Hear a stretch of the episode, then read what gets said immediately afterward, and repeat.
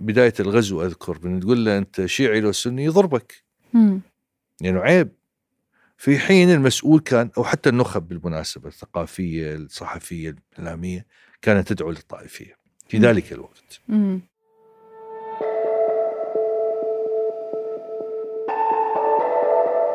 قبل عشرين عاما غزا الأمريكيون العراق وخلال وقت قصير سقطت بغداد بغداد مدينة السلام عاصمة الرشيد صدمة كبيرة لكل عراقي وعربي لكن ما جرى بعد ذلك في هذا البلد العربي الكبير لم يكن أقل إيلاما فهل تعافى العراق من آثار الغزو بعد مرور عقدين عليه؟ وماذا جنى الأمريكيون من الغزو وسنوات الاحتلال الطويلة؟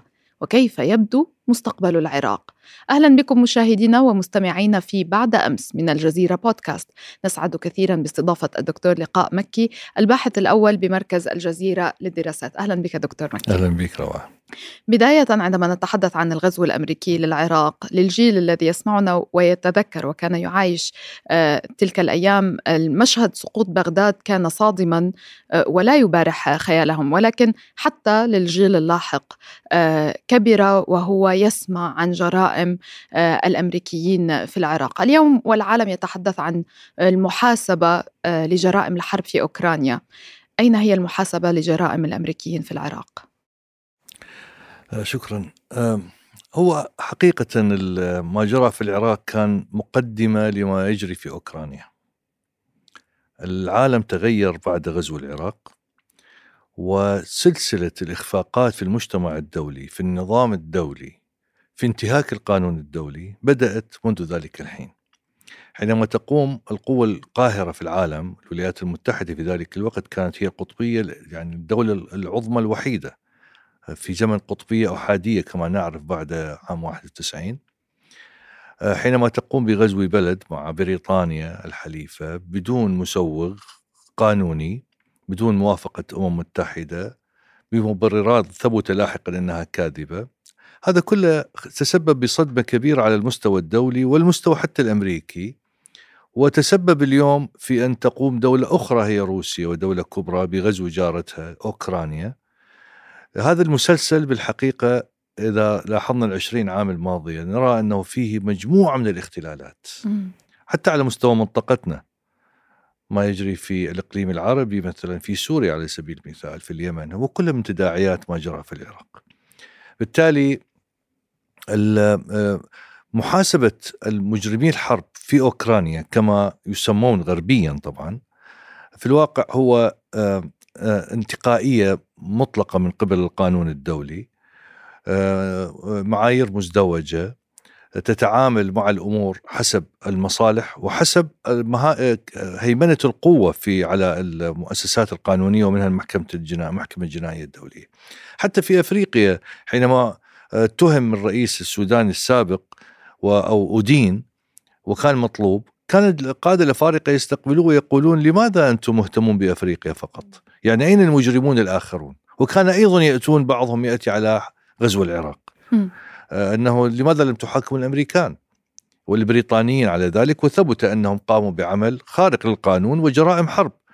اذا نحن لن نعتقل البشير ولن نرضخ للجنائية الدولية لأن المعايير مزدوجة وهذه مرة ثانية أيضا المعايير مزدوجه. ولكن لطالما تساءلت يمكن أن نفهم انتقائية المجتمع الدولي أو آه، انتقائية الخيار للمحاسبة آه، ولكن لماذا لم نشهد أي آه، دعاوى رفعت من قبل العراقيين أنفسهم أيضا؟ على المستوى الشخصي الشعبي هناك دعاوى هناك البعض ممن تمكن من رفع دعاوى في المحاكم الأمريكية والبريطانية ممن تمكن من الوصول أصلا مم. إلى هناك لكن على المستوى الحكومي هذا طبعا غير وارد لأنه بحكم المعروف أن الحكومة العراقية أو الحكومات التي تشكلت عقب الاحتلال كانت حكومات تابعة أما الولايات المتحدة أو متواطئة معها أو متماهية معها بالنهاية. مم. فبالتالي هي لا تريد بالتأكيد الذين يسمون غزو العراق تحريرا لن يقوموا بعملية تعاكس ذلك. آه، في حين أن البعض كما أشرت من الأفراد ممن تمكنوا لا سيما من ضحايا أبو غريب مثلا مم. سجن أبو غريب ضحايا بعض ال- الجرائم التي وقعت مثلا مجزرة اليرموك اللي قامت بها شركة بلاك ووتر مم. بعضهم قام بذلك وتمكن من الحصول على مقاضاة أحيانا آه، تعويضات أو شيء من هذا القبيل لكن يبقى عددهم محدود جدا ولم يتمكن غالبية الضحايا أو عوائلهم من الوصول إلى الآلية التي يمكن من خلالها أن يقوموا بمقاضاة المجرمين. وما زالت بلاك ووتر وغيرها يعني مستمرة في العمل عبر العالم أينما أكيد. توجد الحروب في الولايات المتحدة في المقابل كثيرا ما يرتبط الحديث عن العراق بالحسابات المادية كم كلفتهم الحرب دون ذكر كم كلفت من أرواح العراقيين بالعملية الحسابية الأمريكية من الجانب الأمريكي هل حققوا أهدافهم طويلة المدى وقصيرة المدى؟ هو بالحقيقة هذا آه، بجواب مزدوج البعض يعني بعض الإجابات تتحدث عن أن أمريكان حققوا غرضهم بإثارة الفوضى م. أن تدمير العراق لم يكن خطأ بل كان قصدا م. وأن كل الإجراءات التي جرت في العراق أثناء الاحتلال لم يكن ممكنا تصورها من دولة عظمى حتى لو لم يجري التخطيط لليوم التالي من الغزو أو الاحتلال لأنه كانت إجراءات ليس يعني كلمة العبثية ربما تكون مخففة. نقول آه، تدميرية يعني تخريبية واضحة المعالم لا يمكن أن تخطئها عين. ولا تقوم بها دولة صغرى يعني دولة حديثة العهد بالدولة. آه، لذلك آه، هناك تأكيد على أن هذا الأمر كان مخطط له. والفوضى كان يسبق كل ما جرى يجري في المنطقة الآن لإعادة تشكيلها. هناك رأي ثاني يقول لا يعني الأمريكان أخطأوا فعلا وهم الآن يحاسبون أنفسهم على ما أخطأوا فيه. يعني في الذكرى العشرين للغزو إحنا يمكن أن نراجع ما تقول الصحافة الأمريكية ومراكز الدراسات. جميعها تقريبا تتفق على أن ما جرى في العراق كان كارثة بكل المقاييس على الصعيد الأمريكي طبعا هم لا يتحدثون عن العراقيين. أنها تسببت بتضييع للصورة الأمريكية وأيضا يعني حتى ترامب وصوله للبيت الأبيض. و يعني دا أتكلم عن اليساريين يتكلمون ضد ترامب يقولون أن الغزو هو الذي أوصل ترامب باعتبار أن الخراب الذي وقع في الشخصية الأمريكية بعد آه العراق تسبب بهذا النمط من الشعبوية وهذا النمط من السطحية على الصعيد الناخب الأمريكي اللي أوصل ترامب. نفس متلازمة فيتنام اللي لم يتعظ منها الأمريكان وقعت بعد غزو العراق ما يسمى بمتلازمه العراق. لذلك أنا أعتقد شخصيا أنه لا الأمريكان ربما كانوا يريدون إثارة الفوضى بشكل أو بآخر في المنطقة على صعيد المنطقة. لكنهم في العراق كانوا بحاجة إلى قدر من النجاح. لأن العراق بلد مهم بالنسبة لهم كانوا يريدون البقاء في العراق بأي شكل. طبعا حتى لو انسحبوا لكن يبقون كمرتكز. آه، كان هذا الأمر آه، بالنسبة لهم أيضا آه، تجسيد للصورة الأمريكية التي نجحت في أن تغزو بلد وتحقق نمط معين من الديمقراطية. لأنه الديمقراطية تعرفون جت بعد فشل العثور على أسلحة دمار شامل طلعوا بقصة الديمقراطية. لكن على الأقل كان هذا ممكن يرضي الناخب الأمريكي في المستقبل. أو صانع القرار أو العالم يعني. آه، كانوا ربما قليل من النجاح مؤثر ومهم لكن في الواقع فشلت أمريكا آه، فشلت بشكل ذريع وخطير واليوم تعاني هذا الفشل لأن آه، مصالحها المفترضة في العراق هم يقولون صرفنا حوالي 3 تريليون 4600 جندي قتيل غير الجرحى وهذول المعلن فقط. هذا هذا النمط من الخسائر زائد خسارة الصورة وانتهاك القانون والكذب الكذب الصريح وزير الخارجية الأمريكي يجلس أمام مجلس الأمن ويكذب علنا على رؤوس م. الأشهاد. هو طبعا ربما لم يكن يعرف إنه يكذب لكن كان يكذب بالنهاية باسم بلاده. هذا النمط من البلدان الكبرى التي تقوم بذلك تفقد المسؤولية تفقد قدرتها على القيادة. هذا أكبر يعني كان أخطر شيء تعرضت له الولايات المتحدة.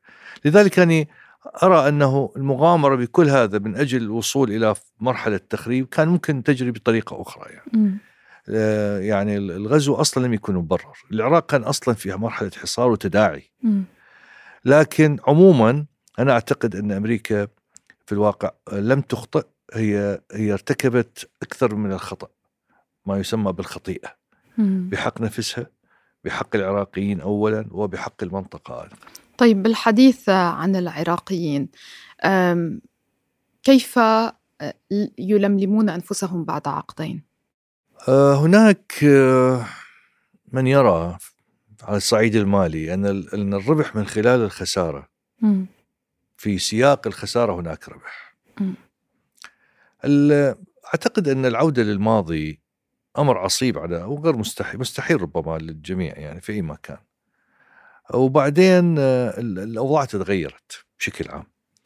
العراق الآن آه، بعد 20 سنة من الغزو يشهد معاناة على أصعد مختلفة.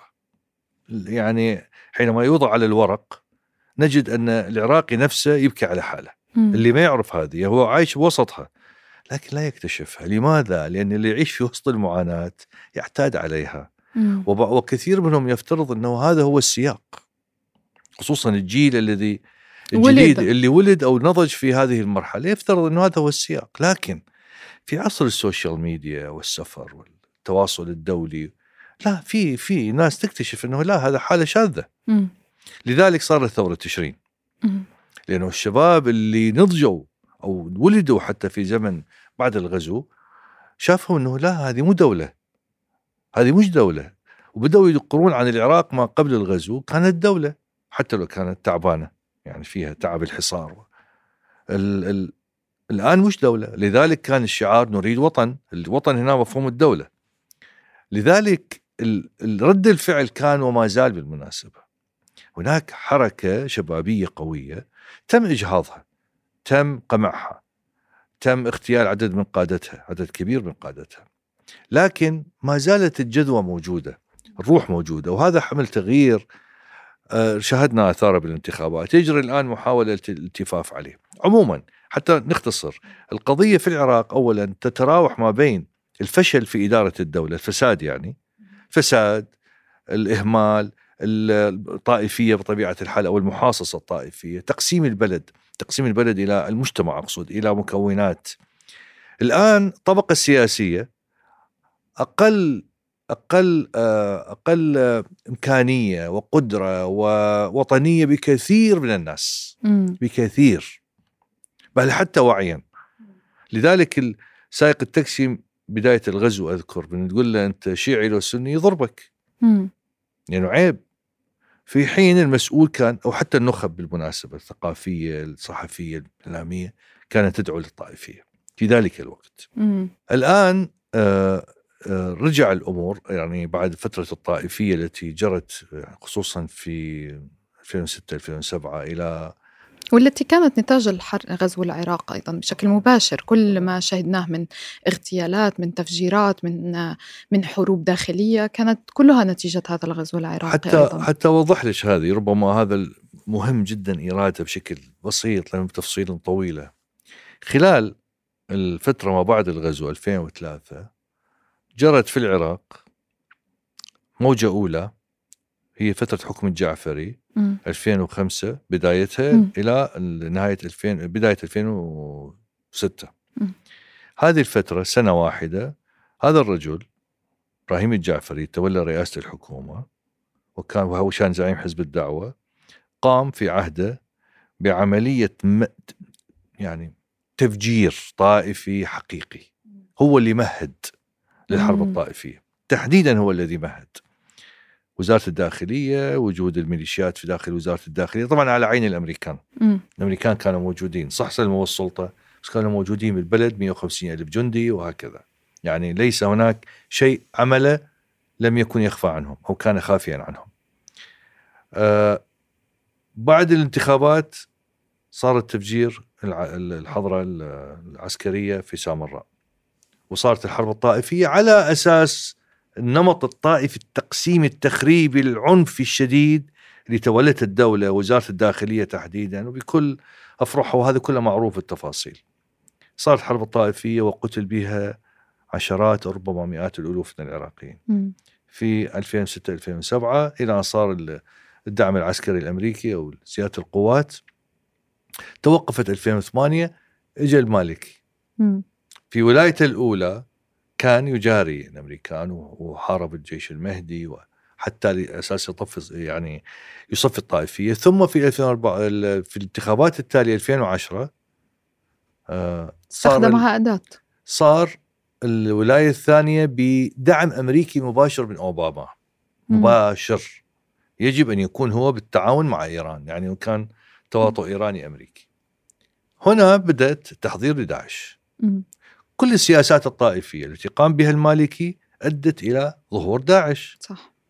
بالنتيجة إحنا أمام متوالية من الخسائر داخل البلد بسبب وجود إرادة أمريكية تخريبية. مم. حينما تدخل أوباما الرئيس أوباما لفرض نور المالكي كرئيس وزراء بدلا من اياد علاوي الفائز بالانتخابات بشكل مباشر وطلب مباشرة من اياد علاوي بالتليفون كان يمهد لظهور داعش لا يدري لا أعرف لكن هو كان يمهد للطائفية التي أدت لظهور داعش لذلك البلدان عموما مم. كل البلدان من تدخل من يصير تدخل خارجي فيها لازم يكون تخريبي ما في تدخل خارجي إيجابي إلا ما ندر يعني وهذه حالات تكون في التنمية ممكن بس. بدون باتخاذ القرار تعيين السلطات رأس السلطة يتعين لا مم. هذا يكون بالتأكيد تخريبي لأنه يتجاهل الميكانيزمات الداخلية التي تحدد طبيعة السلطة وتقسيم حتى التقسيم الاجتماعي. هذا يعني يلخص الخراب السياسي والامني الذي عانى منه العراقيون آه، منذ الغزو العراقي. ولكن قبل الغزو كان يعني أنا خالي مثلا درس في بغداد وأعرف الكثيرين الذين كانوا يعني يؤمون بغداد طلبا للعلم كان العراقيون من الأعلى تعليما. آه، ثقافيا كان هناك إنتاج آه، كبير آه، آه، علميا ثقافيا وسياسيا أيضا. أم، أين هو أين هم العراقيون اليوم من الإنتاج الفكري؟ يعني الخلل بالتأكيد حينما الدول التي تحتل الدول التي تحتل تتعرض للتخريب مم. هناك شيء في الداخل يكسر. ال- الأوطان مثل الأرواح أو لديها لها أرواح خصوصا البلدان العريقة. مم. فيها أرواح. والأرواح تكسر مثل ارواح البشر أرواح الأوطان. جميل. الناس آه، آه، يعني الذين كانوا آنذاك طبعا انكسروا جميعا. لأن الاحتلال كان أمر عصيب وعسير وقاسي. حتى الذين كانوا يعارضون صدام حسين من الوطنيين لا أتكلم عن الذين جاءوا مع الامريكان والذين عارضوا الاحتلال آه، أيضا كانوا مكسورين. والعرب كسروا فكيف العراقيين. ال- هذا النمط من الانكسار وتلاه نمط من كبير من التخريب أدى إلى يعني بالتأكيد تهميش جانب الحياة تجريف الحياة الثقافية بالحقيقة. وأن يأتي أشخاص على قمة الهرم هم بالحقيقة لا يست... لا يعرفون ربما تهجئه أسمائهم. مم. هؤلاء بالتأكيد كانوا أيضا يسيئون للمشهد الفكري الثقافي الأكاديمي. مم. بدينا نتحدث عن طائفية داخل المؤسسة الأكاديمية. بدينا نتحدث عن تهجير عقول داخل المؤسسة الأكاديمية بل على اغتيال عقول. الاغتيالات التي شملت مئات الأساتذة. والأطباء وال والعلماء. هذا أدى لأنه هذا طائفيا كذا هذا سياسيا كذا هذا أدى إلى هجرة العقول وفقدان العقول وبالتالي حلت طبقة جديدة آه، أقل مستوى بكثير. ربما هناك يعني نوعيا بعض الأشخاص جيدين ربما بالتأكيد يعني هذا لا يعدم. وجود جيدين تمكنوا من أن يعني يجتهدوا بالحصول على المعرفة. لكن بشكل عام النمط لا يساعد على وجود آه، يعني غالبية من هؤلاء الجيدين المتميزين أقصد أو النافعين في أماكنهم على الأقل. ناهيك عن أن الجيد يطرد لأن العملة الرديئة الحقيقة هي التي تثبت في السوق. بسبب وجود يعني آه، غالبية من هؤلاء ومسيطرين على النمط. لأن الرديء يعني حتما لا يريد أن يدعم آه، من يكشف عيوبه. بالضبط. والجيد عموما آه، يعني الباحث الجيد الأكاديمي الجيد المثقف الجيد لا يرضى لنفسه أن يكون متخاذل لأنه ما يحتاجها. مم. هو لديه القدرة. فحينما يجب عليه أن يكون طائفيا متحزبا متملقا. يرفض. ينسحب. لذلك ينسحب يهرب يخرج ينفي نفسه بنفي اختياري أو يعتزل. لا لكن بشكل عام هذا هو الذي آه، أثر على هذا الذي أثر على حقيقة الحياة الثقافية والفكرية والأكاديمية بشكل واضح جدا آه، كما أشرت آه، رغم ربما ما زال هناك يعني أساتذة ربما أو مثقفين على قدر معين من الجودة. طيب بعد عشرين عاما من الغزو هل هناك أي مؤشرات اليوم تدل إلى أن العراق دخل مسيرة النهوض من جديد؟ نهوض صعب نقول.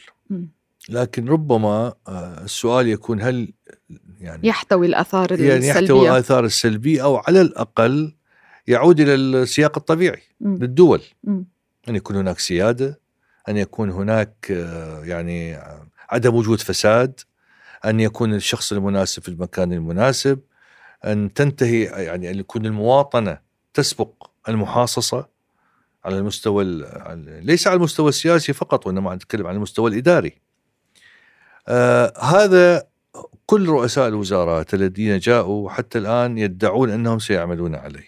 لكن وآخرهم الآن آه، رئيس الوزراء الحالي آه، السيد محمد الشاع السوداني.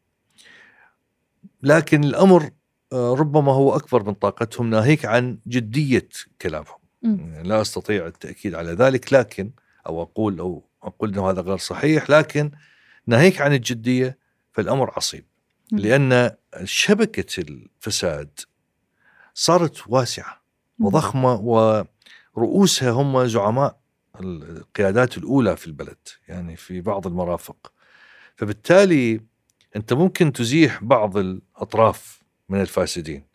لكن القيادات باقية يعني راح الراس موجوده راس الأفعى فأنت راح تولد يعني رؤوس جديدة ذيول جديدة.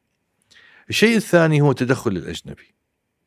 العراق ما زال ضعيف حتى ما يقال عن السيادة آه، ربما هناك نزوع للحصول على هذه السيادة أو تكريسها في البلد. لكن بالحقيقة الواقع الحال ضعف الدولة وجود قوى محلية سياسية أو ميليشياوية من المسلحين تتبع لدول أخرى مم. أو لديها ولاء لدول أخرى. هذا يمنع الدولة حتى لو كان رئيس الدولة أو رئيس الوزراء يريد شيء لا يستطيع. الأمر ليس بالإرادة، الأمر بالقدرة. مم. أنت لديك جيوش من الميليشيات المسلحة التي تقول نحن ولاءنا للدولة الفلانية. صح. أو أحزاب تعلن تعلن أنه فلان هو ال يعني قبل ما يشكل ال ال ال يعني يدخل الانتخابات مثلا أو يسوي تحالف داخل البرلمان يروح دولة أخرى يزورها حتى يحصل مباركة رئيسه وعلنا طيب هذا شو نسميه؟ هنا مفهوم السيادة يتعرض لخرق جسيم لأنه أصلا القوانين العراقية لا تسأل رؤساء الأحزاب من أين لك هذا؟ منين تجيب تمويل لحملاتك الانتخابية؟ من الدا... ليش تاخذ اموال من الخارج؟ أصلا هذا غير موجود. الجنسية المزدوجة كيف انت تجيب واحد صاحب جنسية مزدوجة وتخليه وزير خارجية مثلا أو رئيس وزراء أو وزير في أي مكان؟ وصارت عندنا وزير تجارة سرق كذا مليار دولار وهرب إلى بلده بريطانيا والآن عايش في بريطانيا مواطن بريطاني يحميه القانون. وأخذ فلوسه وراح. واحد أسترالي راح لأستراليا واحد دنمارك رجع الدنمارك. هربوا أموال الدولة. هو خلاص. هذا كيف أنت تعمل الجعفري كان بريطاني ورئيس وزراء. طيب أنت ولاءك لمن صح. هذا الأمر يتكرر مع وما زال. رغم أن الدستور كان ينص على بعض الأمور رغم أنه هم كلهم يدعون للأمر ولكن كلهم يخالفونه. بالتالي عملية التعافي تحتاج إلى ما إلى إلى إرادة اولا قدرة ثانيا وبعدين تحتاج إلى إلى شفافية. مم. هذه الشفافية غائبة لأنه أنت تعلن نص الحقيقة في أحسن الحالات. عندنا مجرم اسمه فلان ولديه هنا رؤوس أخرى وانتهت الرؤوس من الرؤوس. لا أحد يعرف الأيادي السود الأيادي. هكذا كان يتم استخدام المصطلح في لبنان. وانتقل إلى كل الدول نعم. العربية نعم. مم. يعني لذلك كان هناك ما زال هناك عملية تخادم ما. بين الطبقة افراد الطبقة السياسية كلهم، حتى الصراع بين الشيعة والسنة بالمناسبة يصير لكن هم متخادمين. طبعا.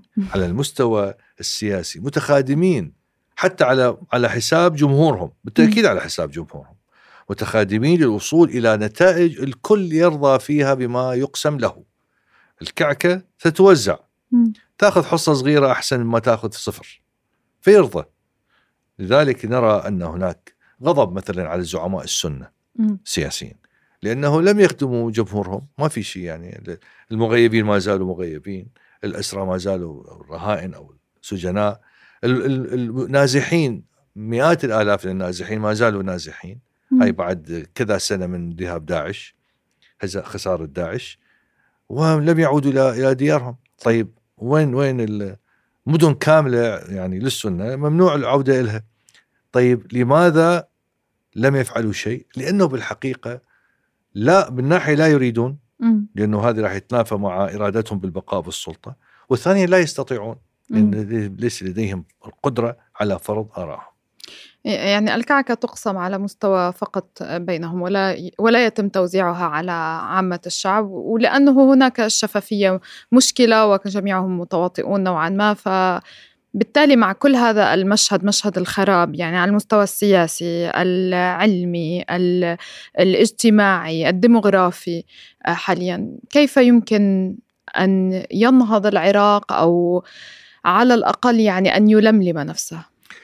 شوف يعني آه، أعتقد دوما أن الشعوب العريقة هي شعوب عميقة. مم.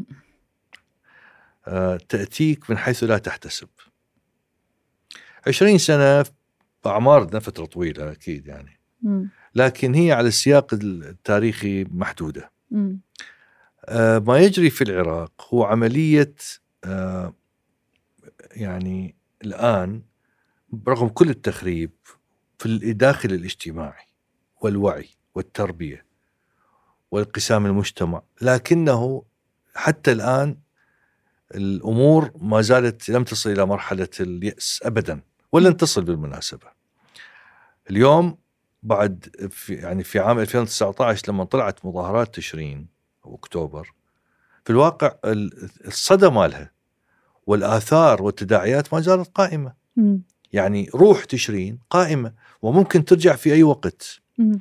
القضية تحدي واستجابة كل ما أوغل هذا النظام السياسي العملية السياسية النظام السياسي في الاستمرار بالتخريب كل ما كان هناك ردة فعل من الناس حتى الدول الأجنبية يعني بلد مثل إيران على سبيل المثال لديه علاقات قوية بالعراق ويتهم بأنه يدعم في مظاهرات تشرين كان هناك يعني جزء مهم ضده ضد إيران مع أنه صارت في الجنوب.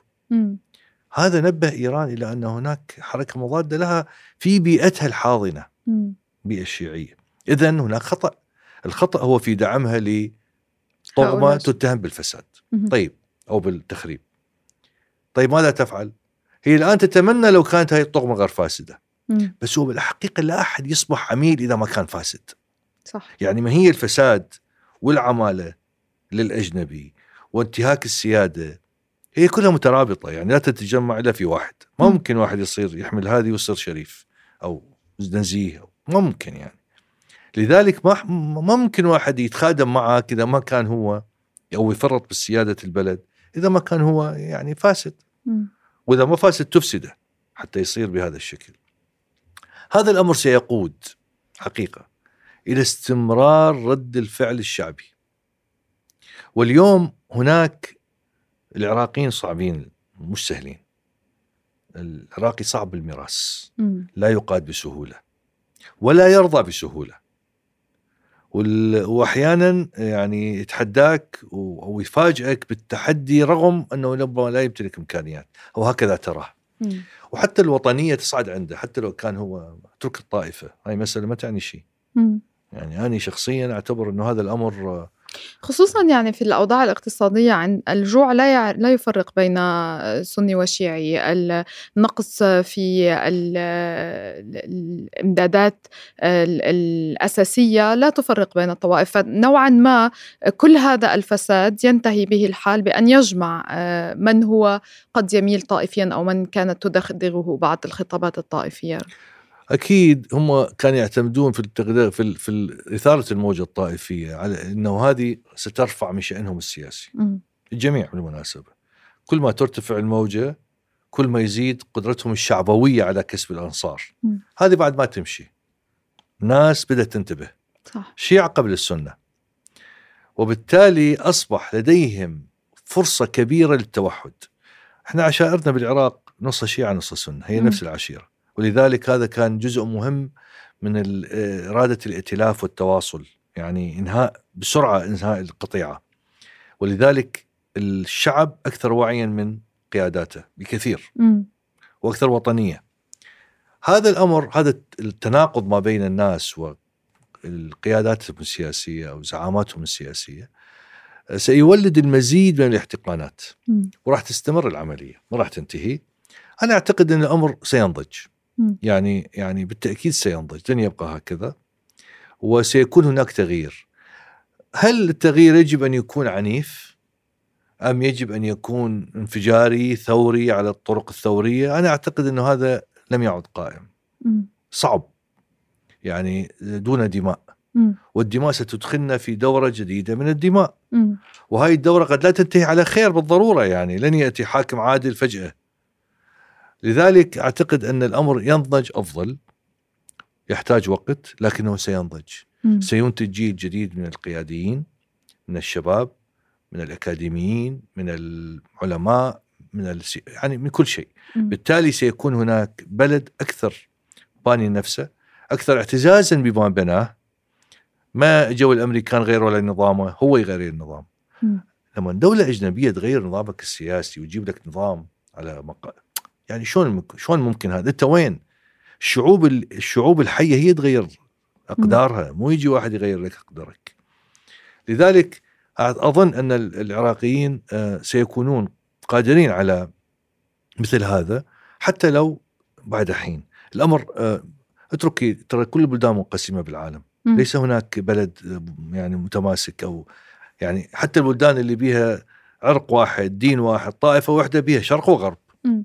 صح. بيها مناطق. صح. لذلك من يضعف البلد؟ تضعف الدولة تطلع التقسيمات الفرعية. هذا معروف في أي مكان. مم. بغض النظر يعني شنو نوع التقسيم. لذلك أنا أعتقد ما يجري في العراق طبيعي حتى الانقسام الطائفي. كان طبيعي جدا. إيرلندا صار بها انقسام. وحروب ما بين الكاثوليك والبروتستانت كما نعرف في بريطانيا. الأمر طبيعي. لكن الجيد بالأمر أن ال- الوعي ال- الاجتماعي في العراق ما زال اولا يفهم بدأ يفهم مم. إنه هذا محاولة للتفريق والتخريب حتى لو جرت في إطار الطائفة نفسها مم. وهذا جيد جدا ولذلك أعتقد أن المستقبل سيكون أفضل لكن هناك كثير من الأمور يجب أن تصفى يعني ويجب أن تحل مشاكل مم. معقدة إن لم تحل سيبقى التوتر قائم على الأقل مع الدولة نفسها مع الحكومة لأنه أنت من غير الممكن أن تبقي مئات الآلاف خارج أو بلدانهم خارج مم. مساكنهم. نازحين في بلد يرتع بالنفط. ومحتاجين ها نازحين ومحتاجين. آه، لا يجوز هذا. قضية المغيبين يجب أن تحل. أنت عندك آلاف المغيبين. آه، مغيبين قسرا. طيب عوائلهم تحتاج على الأقل يعني يعني على الأقل. إنصاف وبعدين من الناحية الشرعية يعني حتى أنه هذا أرملة متزوجة يتيم يعني شنو الموضوع مم. يعني ينصفون العوائل بمصير أبنائهم بمعرفة مصير أبنائهم ويدفنوهم بشكل لائق هذه كلها من الأمور أعتقد اللي اللي يجب أن يحلها رئيس الوزراء قبل أن يقوم بعملية التنمية مم. لأنه هي مهمة كلها ولكن أنت عليك أن ترضي الناس ب- بمصيرها مم. أن توقف هذا المسلسل من الظلم اللي اجى ما يخالف في أوقات معينة أنت ما كنت مسؤول عنها. هذا الأمر يجب أن يحل ولا نعتمد بذلك على الطبقة السياسية السنية حقيقة لأنه كما أشرت ليس لديه لا القدرة ولا الإرادة. مم. الأمر يجب أن يجري في سياق الدولة مم. وليس في سياق ال- ال- ال- الدعاية الانتخابية. يجري في سياق الدولة، مؤسسات الدولة تقوم بعملية منظمة لتطبيع الأوضاع في. العراق، تطبيع الأوضاع، إن لم يجري تطبيع الأوضاع والحكم على أساس المواطنة سيبقى الشعور بالتهميش، مم. بالتمييز، سيبقى الشعور بال- بالظلم حتى في الجنوب. الجنوب الشيعي لم يتعرض للتنمية في كثير من المناطق. فقر شديد تخلف غياب للخدمات. طيب ليش؟ ليش؟ وين الأموال؟ سنوات طويلة 20 عام وهي ما كان فيها إرهاب ولا يعني عمليات إرهابية. لذلك إن لم يجري تطبيع الأوضاع وتطبيع الأوضاع أقصد من ناحية حقوق الإنسان وحقوق الناس. ومن ثم البدء بعملية تنمية حقيقية لا يمكن القول أن البلد أو الدولة على الأقل قد أنصفت أو على الأقل قامت بإدوارها ولن نفترض شرعية الانتفاضة من جديد ضدها. ضد النظام السياسي مم. هذا النظام كما قالت ممثلة الأمين العام للامم المتحده بلاسخارت العملية السياسية قبل أيام قالت العملية السياسية على وشك أن تنتهي يعني تنهار مم. وهي تقول ذلك أيضا لتخويفهم مم. السياسيين حتى يشتغلون لأنهم كلهم يخافون تنتهي العملية السياسية وين يروحون؟ يعني هي هذه يعني. هذه الكعكة الكبيرة يخلص شغلهم مم. بالختام بالعودة مع التواجد العسكري الأمريكي في العراق أين هو واقعه اليوم وإلى متى سيستمر؟ الأمريكان طبعا بعد ما انسحبوا نهاية 2011 بالاتفاق اللي صار الاتفاق الاستراتيجي بين البلدين لم يبقى لديهم الكثير. كان لديهم بس بعض الخبراء خصوصا بالطائرات الاف 16 في قاعدة البلد الجوية. وكان لديهم قواعد طبعا في كردستان. لكن بعد 2014 بعد ما داعش وجت قوات التحالف الأمريكان وضعوا قواعد لدعم القوات العراقية وطبعا معظمها قواعد جوية. آه، لكن بعدين وح- وحدوها القواعد في قاعدة عين الأسد في غرب العراق وقاعدة الحرية في مطار بغداد. وقاعدة الحريري في أربيل آه، يعني هاي القواعد الرئيسية. طبعا صارت كما نعرف في عام 20 محاولات لإخراجهم وقتل قاسم سليماني وهي كلها القصة المعروفة. الآن أعتقد أن آه، الأمريكان كما أعلنوا لن ينسحبوا. ومؤخرا وزير الدفاع الأمريكي زار بغداد وأكد هذا الموضوع أن قواتهم باقية. الشياع السوداني رئيس الوزراء تحدث عن أنه العراق ما محتاج لقوات قتالية، محتاج مستشارين لا بأس يعني. لكن الأمر ما زال آه، محك محل الجدل. يبدو أن حتى جم يعني الذين كانوا يعارضون الوجود الأمريكي ويقصفون القواعد أيضا سكتوا الآن لأنه أمريكا بدأت تتعامل مع العراق بمنطق المال. من خلال آه، تكبيل تزويد العراق بالدولار لأن هاي مشكلة أخرى العراق واضع كل فلوسه. وما زالت في البنك الفدرالي الأمريكي. وهي الزودة كل يوم مبلغ من المال طيارة تجيب دولارات. الآن بدأوا يعطوهم دولارات قليلة. لأنه يقول لك أنت تروح إلى كذا ونظامك المصرفي نظام يعني غير مرتب غير منظم. ولا يمكن معرفة مصير الأموال. فالآن يجري ترتيبها. هذا خلى الجميع آه، يذعن. لأنه أي تخريب مع الأمريكان العلاقة معناته تنقطع الواردات معناته خلاص يعني. آه، ليس هناك آه، مورد آخر للعراق غير النفط. والنفط امواله تذهب إلى الفدرالي الأمريكي آه، وتحفظ هناك. العراق عنده أكثر من مليار 100 مليار دولار الآن كصندوق آه، سيادي. لكن آه، لا يستطيع أن يسحبه كله. لا يستطيع أن يتصرف به إذا أراد. بالتالي هذا النمط أيضا أسهم في تخفيف حدة الأزمة الخاصة بالقواعد الأمريكية، المهم الوجود الأمريكي الآن وجود حقيقي آه، ليس قويا. يعني إحنا نتكلم عن حوالي خمسة ألاف جندي آه، موجودين في هذه القواعد آه، وهي قاعدة عين الأسد ليست قاعدة الأمريكان كلها هي مشتركة يعني مم. قوات عراقية وأمريكية ولكن في قاعدة الحرية في مطار بغداد قاعدة أمريكية. ولذلك ال- الوجود الأمريكي وجود نسبي لكنه مهم. مجرد الوجود هو. وجود مهم وفاعل.